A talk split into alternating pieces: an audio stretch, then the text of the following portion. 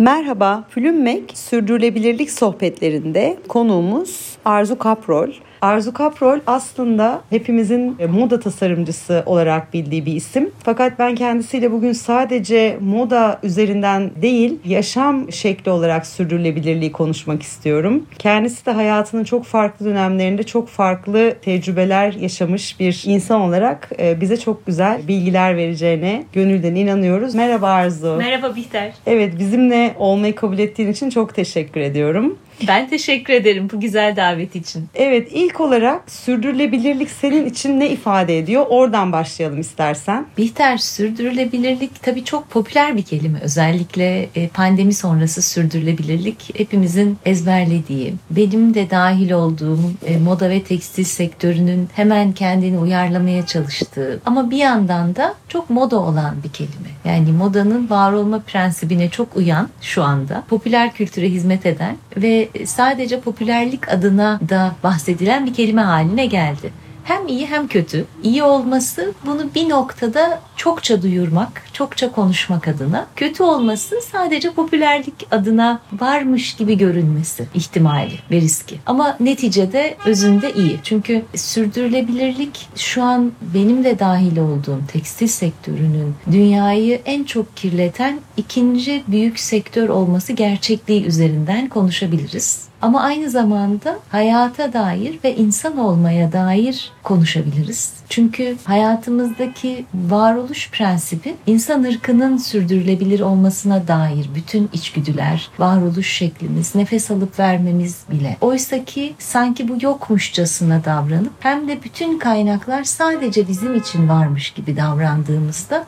bu bizim hayattaki tüm varoluş prensiplerimize yansıyor. Yaşantımızdaki insanlarla kurduğumuz ilişkilerden, canlı ve cansız varlıklarla kurduğumuz ilişkilerden ve bir ötesinde ve belki de en gerçek olanı kendimizle kurduğumuz ilişkide. Dolayısıyla sürdürülebilir bir yaşam ve sürdürülebilir bir insan ve insanlığa dair olma hali belki de çokça konuşmamız gereken hatta belki okullarda olması gereken insanlık dersini konuşabileceğimiz her şeyden önce bunu öğrenmemiz gereken bir konuya bağlandığını düşünüyorum ben. Sürdürülebilirliği, sürdürülebilir bir insan olmayı, sürdürülebilir bir yaşam sistemi kurmayı. Sen işin gereği ve konumun gereği Türkiye'de hem tekstilin üretildiği tarafta hem de tüketiciyle birebir sıcak temas tarafında bulunabiliyorsun. Hı hı. Peki sence bu kavram Türkiye özelinde ne kadar anlaşıldı ve ne kadar uygulanıyor veyahut ne kadar samimi bir e, istek var bununla ilgili? Gel şu tarafından dinleyelim bir de. Hani az önce söylediğin tüketici kısmı. Aslında en çok bunu konuşmak lazım. Biz belki de son 40 yıldır insan ırkını yaşam kazançlarımız üzerinden tüketici olarak tanımlamaya başladık. E, ve bu tüketici çok normal bir tanım olarak konuşuyoruz. İşte tüketicinin isteği budur, tüketicinin e, talebi budur, tüketici bunu ister, tüketici profili budur gibi bir şey üzerinden hayatı okuyoruz. Ama adı üstünde tüketici. Dolayısıyla tüketicinin olduğu bir yerde onu tüketmesi için yaratan bir üretici de var. Dolayısıyla tüketici değişecek ki üretici değişecek. Üretici değişecek ki tüketici değişecek. O yüzden önce bu tüketici kelimesini bir açmak ve o tüketici kelimesini bir de değiştirmek lazım. Belki bundan sonraki adı paylaşan, kullanan, çoğaltan, e, taşıyan, yaygınlaştıran gibi yeni sıfatlar buraya bulmamız ve ona layık görmemiz lazım. Şu an bizim layık gördüğümüz kelime tüketici olması ve o da bu kelimeyi hakkıyla veriyor. O yüzden önce o kelimeyi zihnimizde değiştirip yani ben bunu bu bir bardak su da olabilir ki en en önemli ihtiyacımız nefes almaktan sonra su. Bu suyu içeceğim ve bu suyu tüketeceğim ve bunu kullanacağım. Bu kullandığım su benim bedenime böyle bir fayda sağlayacak. Ya da ben bu tişörtü alıyorum ve bunu ne kadar giymeyi planlıyorum. Ya da bunu benden sonra ben kullandıktan sonra bu tişörte ne olacak? Ya da e, bu çiçeklere baktıktan sonra bu çiçeklerin suyu toprağa nasıl karışacak? Benim kullandığım domatesler nerede üretiliyor ve devamında nasıl bir iklimde devam edecek? Onun toprağa olan katkısı ne? Buradaki bunu üretme sisteminde oradaki faydalı bakterilere acaba ne oluyor? Yani bütün yaşam alanımızla ilgili bir farkındalık çağrısı aslında sürdürülebilirlik. Ama her alanda. Bu sadece giydiğimiz kıyafette değil, sadece içtiğimiz suda değil, sadece kullandığımız arabada değil ama bütünsel bir bakış açısına davet ediyor insanlığı. Hem pandemi hem de sürdürülebilirlik kelimesi. Bu yüzden çokça konuşmak çok güzel ama içini doldurarak hakkıyla konuşmak da lazım. Peki şunu mu demek istiyorsun? Cem Yılmaz stand-up'larında bazı konuları çok anlatıyor. Ama ben bunları anlata anlata bitireceğim e, dediği de bir yer var. Gerçekten bunlar e, bu şekilde konuşuldukça ve bu konu tartışmaya açıldıkça ki bizde Türkiye'de en az olan şey bir şeyin e, özgürce tartışılması. O yüzden tartışmaya açıldıkça sen daha iyi anlaşılacak mı diyorsun? Benim demin tüketici diye ifade ettiğim aslında markalarımızla buluşan insanlar tarafında. Ümit ediyorum. Buna dair bir ümidim var. Peki senin başladığın günden bu yana kendi evrimin içerisinde sürdürülebilirlik nasıl bir yer alıyor? Oradan o zaman başlayalım biraz. Arzu Kaprol kadınlarıyla olan ilişkini de içine dahil ederek. Çok temel bir prensipten ilerliyorum. İlk günden bugüne kadar tasarladığım her kıyafetin uzun yıllar giyilmesi prensibiyle yola çıktım. Ve bunun e, hem avantajını hem dezavantajını aslında bir noktada yaşıyoruz. Çünkü kıyafetlerimiz o kadar dayanıklı ki eskimiyor. Dolayısıyla e, bundan 6-7 yıl önce almış olduğu bir kıyafeti müşterimiz getirip ya bunun işte e, kolunu değiştirsek mi, yakasını değiştirsek mi ama ilk günkü gibi gerçekten kumaşlarımız da çok dayanıklı dediğimiz bir yerde duruyoruz. Bu çok iyi. Bu bana şöyle bir duygu veriyor. Gururla yaptığım her tasarımın arkasında durabilirim. Öbür türlü hayatta bir tasarımcı olma halini, bir moda tasarımcısı olma halinin hakkını vermemişim gibi hissedeceğim. Bu dünyaya şu anki gerçeklikte kıyafet tasarlayarak var oluyorsam, benim e, yaşam şeklim bu şekilde olabiliyorsa kendi varoluşum dışında birlikte çalıştığım arkadaşlarım ve bir parçası olduğum endüstri de bu sistemin içerisindeyse buna ben nasıl bir katkı sağlayabilirim? Temel prensip bakış açım bu hayata. Ve orada çalıştığımız üreticiler, kumaşlarını kullandığımız kumaşçılar, o kumaşçılara elyaf veren iplikçiler, o kumaşlardan e, tasarladığımız kıyafetleri diken fabrikalar, terziler, e, modelistler, kalıplar bunların hepsi büyük bir endüstrinin parçası ve çarkların dişlileri. Her biri bir diğerine ihtiyaç ve muhtaciyet içerisinde. Bu anlamda biri nasılsa tamamının o sistem dahilinde olması gerekiyor. Biz sanıyorum Arzu Kaprol markasının şu anda herhalde 18-19 yılı olmuş olması lazım tahmin ediyorum. Bu anlamda tasarladığımız koleksiyonlarda önemli sayıda bir koleksiyona ulaştı. Burada güvenle söyleyebileceğim tek şey her zaman bu kıyafetlerin yanında ve etrafında bulunduğumuz ve yine sevindiğim bir diğer taraf Arzu Kaplı kıyafetlerinin neredeyse bir ikinci el pazarı var. Dolayısıyla girdiğiniz zaman yani ikinci elde kıyafetleri bir pazar değeri var ve insanlar bunları satabiliyorlar, kullanabiliyorlar. Demek ki değerli bir ürün yapıyoruz. Bu değer algısı sadece ürünün tek bir yönünden dolayı değil hem kumaşından hem kalıbından hem tasarımından hem dikiş kalitesinden hatta ve hatta iplik kalitesinden kaynaklanıyor ve bu bir sistemin parçası. Benim buradaki görevim bütünü tasarlamak. Hı hı. Dolayısıyla o bütün içerisinde doğruyu oluşturabilmek ve aynı zamanda onu doğru bir sistemle eğer elimden geliyorsa aktarabilmek. Dolayısıyla kendimi böyle bir rolde görüyorum. Kumaş demişken bu en önemli nokta aslında. Hı hı. E, hatta ben e, İstanbul'da çok önemli bir moda okulunun e, mezuniyet projesine gazeteci olarak davetli gitmiştim. Hı hı. Ve orada bir eleştiride bulunmuştum. Bu e, kumaşların çoğu polyester. Hani niye siz tasarımcı olma yolunda giden bu gençlere polyester kumaşla proje yaptırıyorsunuz. Çünkü önemli olan aslında tasarımcının eğitim aşamasından beraber birlikte e, kumaşı tanıması ve iyi kumaşa zaten kendi kitlesinde yönlendirmesi. Mesela senin kumaşlarını aşağı yukarı biliyorum. Hı hı. E, sende polyester neredeyse yok denecek kadar az. Hı. E, bununla ilgili ne düşünüyorsun ve gerçekten kumaş e, bilgisi veya senin gibi markalar arasında polyester kullan kullandığı zaman bu biraz kolaya kaçmak hatta kopya çekmek Bilerek olmuyor. kullanmak lazım. Yani bilinçli kullanmak lazım. Bilinçten kastım şu. Öyle sistemler var ki yüzde yüz dönüştürülmüş yani pet şişeden kumaş haline getirilmiş. Yani recycled ve recyclable kumaşlar var. Bunu bilerek kullanıyorsan, bunun sorumluluğunu alarak kullanıyorsan hiçbir sorun yok. Ama burada önemli olan bu yaşanan ikilemler ve bilmeden ve özen göstermeden yapılan seçimler. Yani bir tasarım e, öğrencisinin öğrenmesi gereken ana prensip tasarım parametreleri doğrultusunda tasarlıyor olmak. Ben bir tişört tasarlayacağım. Fact projenin adı diyelim. Bundan sonra bunu kimin için tasarlayacağım?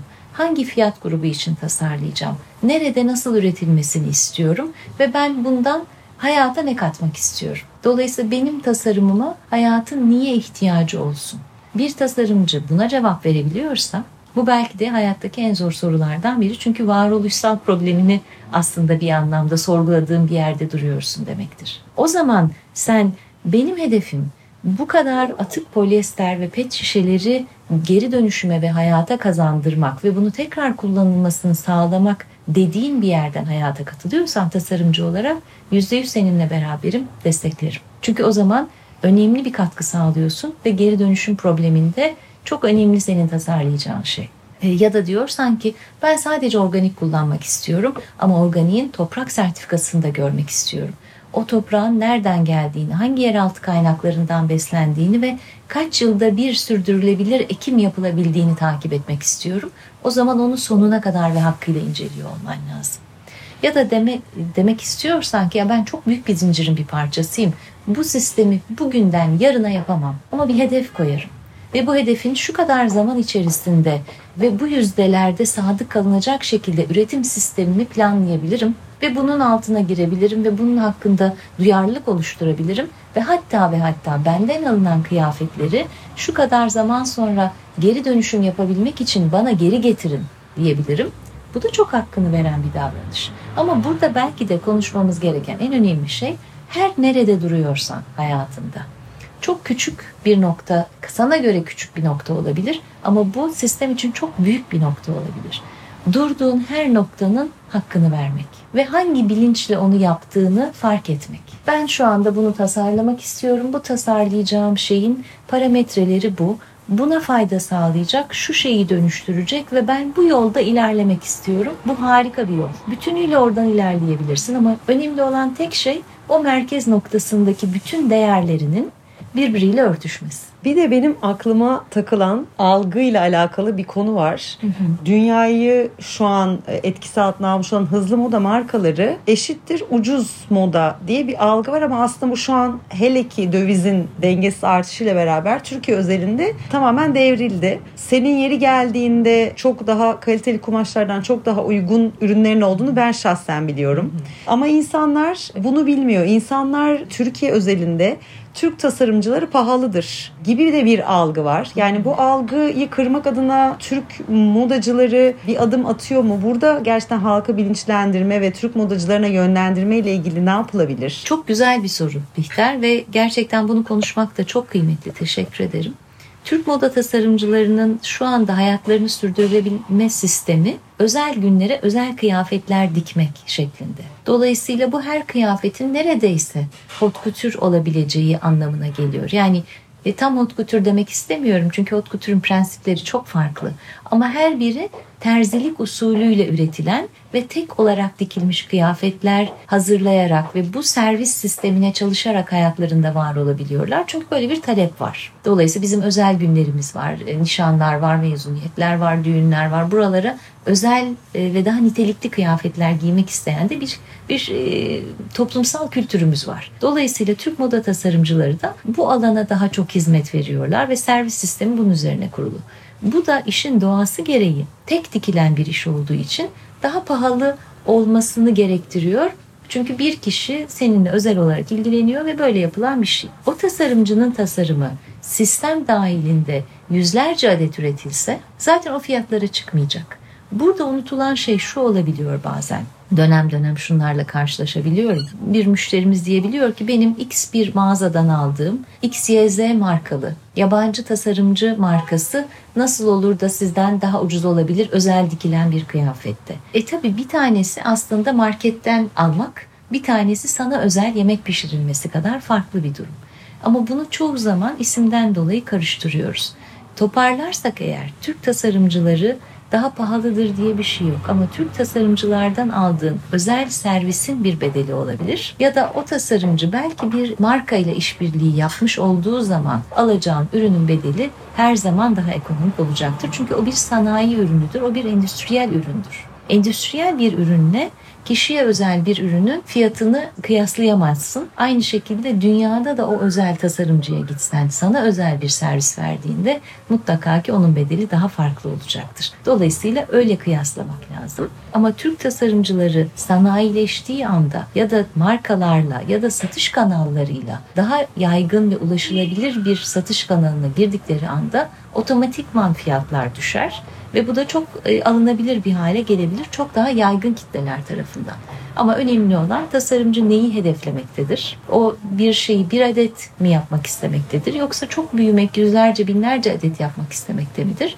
Bu hedefi doğrultusunda ona göre ilerleyecektir. Ama ben senin... bu çerçevede birkaç aşamadan geçtiğim için bunları söyleyebilirim. Zaman içerisinde hem network markasıyla 10 yıllık bir işbirliği yapmış olduğumuzdan dolayı çok yaygın bir markanın, çok mağazaları olan bir markanın tasarım direktörü olduğum için uzun yıllar boyunca dolayısıyla orada yaygın bir tasarım yapmanın ve o ekiple birlikte çalışmanın prensiplerini biliyor ve oradaki öncelikleri yönetebiliyorum.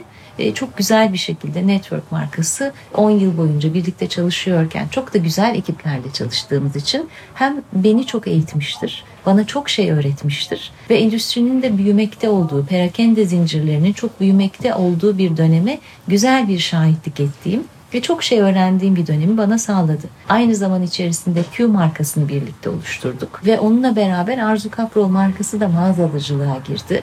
Yaklaşık 10-12 mağazası vardı Arzu Kaprol markasının da ve sonra da Arzu Kaprol markası hem network içerisinde yönetildi.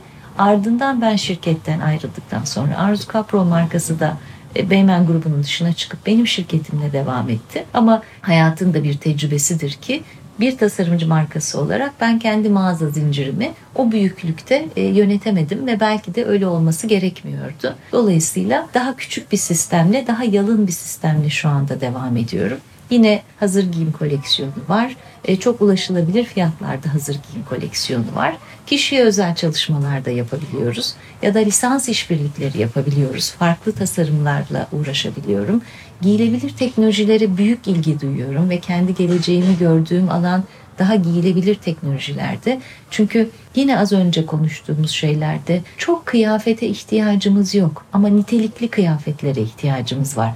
Tıpkı nitelikli ilişkiler kurma ihtiyacında olduğumuz gibi. Burada kurduğumuz ilişkiler bir kıyafetten beklentimizi tekrar tartışmak. Biz bir kıyafeti çok yıllar giymek istiyorsak o parametrede tasarlamamız ve öyle ilişki kurmamız gerekiyor. Ya da bir arkadaşlıktan beklentimiz o arkadaşlığı büyütmek, çoğaltmak, onu beslemek, daha coşkun bir arkadaşlık haline getirmekse onu nasıl besleyeceğimizle bağlı olarak aynı prensiple kıyafetlerimizde de daha sevgi dolu, daha e, daha nitelikli ipliklerle, elyaflarla, üreticilerle üretilmiş bir zincirden çıkması gerektiği gibi aslında daha çok bunları yaşamak ve yaşatmak istiyorum. Şahane. Ben tabii konu sürdürülebilirlik olduğu için çok farklı sektörlerden kişilerle görüşüyorum. Genelde dünyada şu an yeni yol, en doğru yol firmaların savundukları fikirleri kendi çalışanlarını marka elçileri olarak görüp onlarla yaymaları. Senin durumunda da bu Arzu Kaprol seven ve giyen kadınların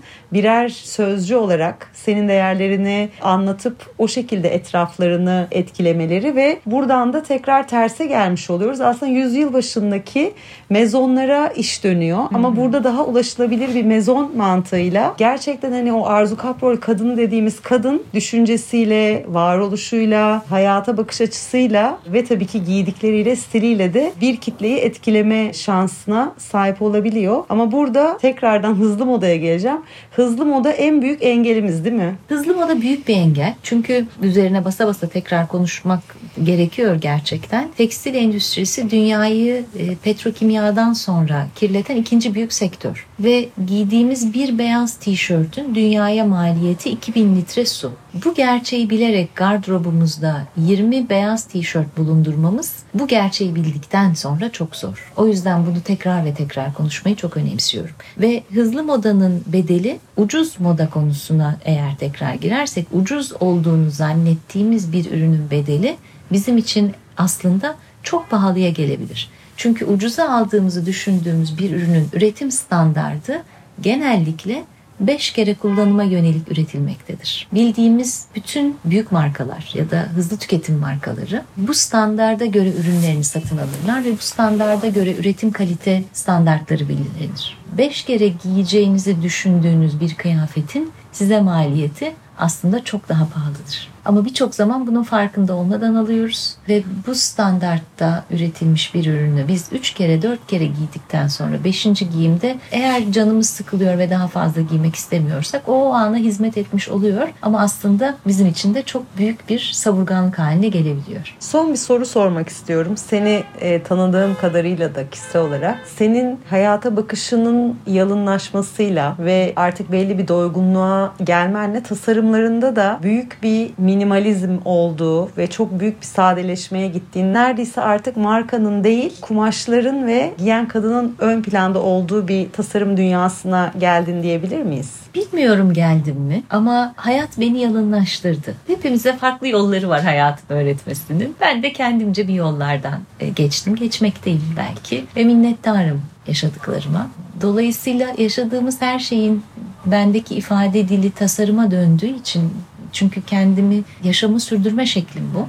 Dolayısıyla orada ne oldu bilmiyorum. Ama olan hal bunları sorgulamamı, hayata yeni bir bakış açısı geliştirmemi ve bunu ifade etme halinde de bu bakış açısının sorumluluğunu almamı sağladı. Dolayısıyla ağzımızdan çıkan her sözden evet sorumluyuz ürettiğimiz ve tükettiğimiz her şeyden sorumluyuz ve bize tanınan süre boyunca yaşamımızda yani bize tanınan sürenin içerisini hakkıyla vermekten sorumluyuz. Bunu inşallah kısmet etsin ve hepimiz kendi olduğumuz yerlerde yapabildiğimiz kadarına gücümüz yetsin ve onu hakkıyla yaşayabilelim. Hakkıyla hakkını vererek e, yaşayalım ve yaşatalım. Çünkü bizlerin de sadece evlatlar olarak değil hem evlat olarak hem anne babalar olarak bir yaşamsal sorumluluğumuz var. Ama aynı zamanda dostlar olarak, arkadaşlar olarak, işverenler olarak komşular olarak o kadar çok rolümüz var ki hayatta. Bu rollerde inşallah insan olabilirsek onun hakkıyla yaşayabilmenin prensibinde ilham olabiliriz. Şahane. Çok teşekkür ediyorum. Bir tane de tuzak sorumu sorayım. Senin dolabının yüzde kaçı Arzu Kaprol'dür? Galiba yüzde 99'u Arzu Kaprol'dür. Şahane. Ve tabii şey de çok acayip. Bunu arkadaşlarımla da sık sık konuşuyoruz. Çünkü kızlar arasında kıyafet değiş tokuşu da olduğu için dolayısıyla biz hani benim gardırobumda spor kıyafetler daha azdır ama daha özel kıyafetler vardır falan. Dolayısıyla böyle de yakın kız arkadaşlarımla kıyafet değiş tokuş yaptığımız ölçüde gülüyoruz birbirimize. ben de o kadar çok koleksiyon içerisinden en sevdiğim parçalar birikmiş ki bir anlamda arşiv görevi de görüyor tabii ki gardırobum.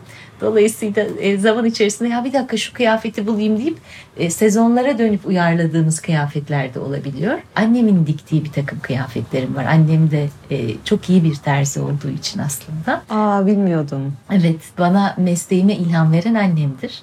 Dolayısıyla annemin kendine dikmiş olduğu ve bana dikmiş olduğu kıyafetler de hala gardırobumda. Büyük annemin bir iki kıyafeti var. Dolayısıyla hani gardırobun pek çok sorumluluğu var. Birkaç nesli bir arada taşımakla Peki bir gün bir retrospektif yapmayı düşünüyor musun? Düşünüyorum, isterim tabii. Bir gün yapabilmek isterim. Harika, çok teşekkür ediyorum. Ben teşekkür ederim. Tekrar bir araya gelmek üzere sevgiler.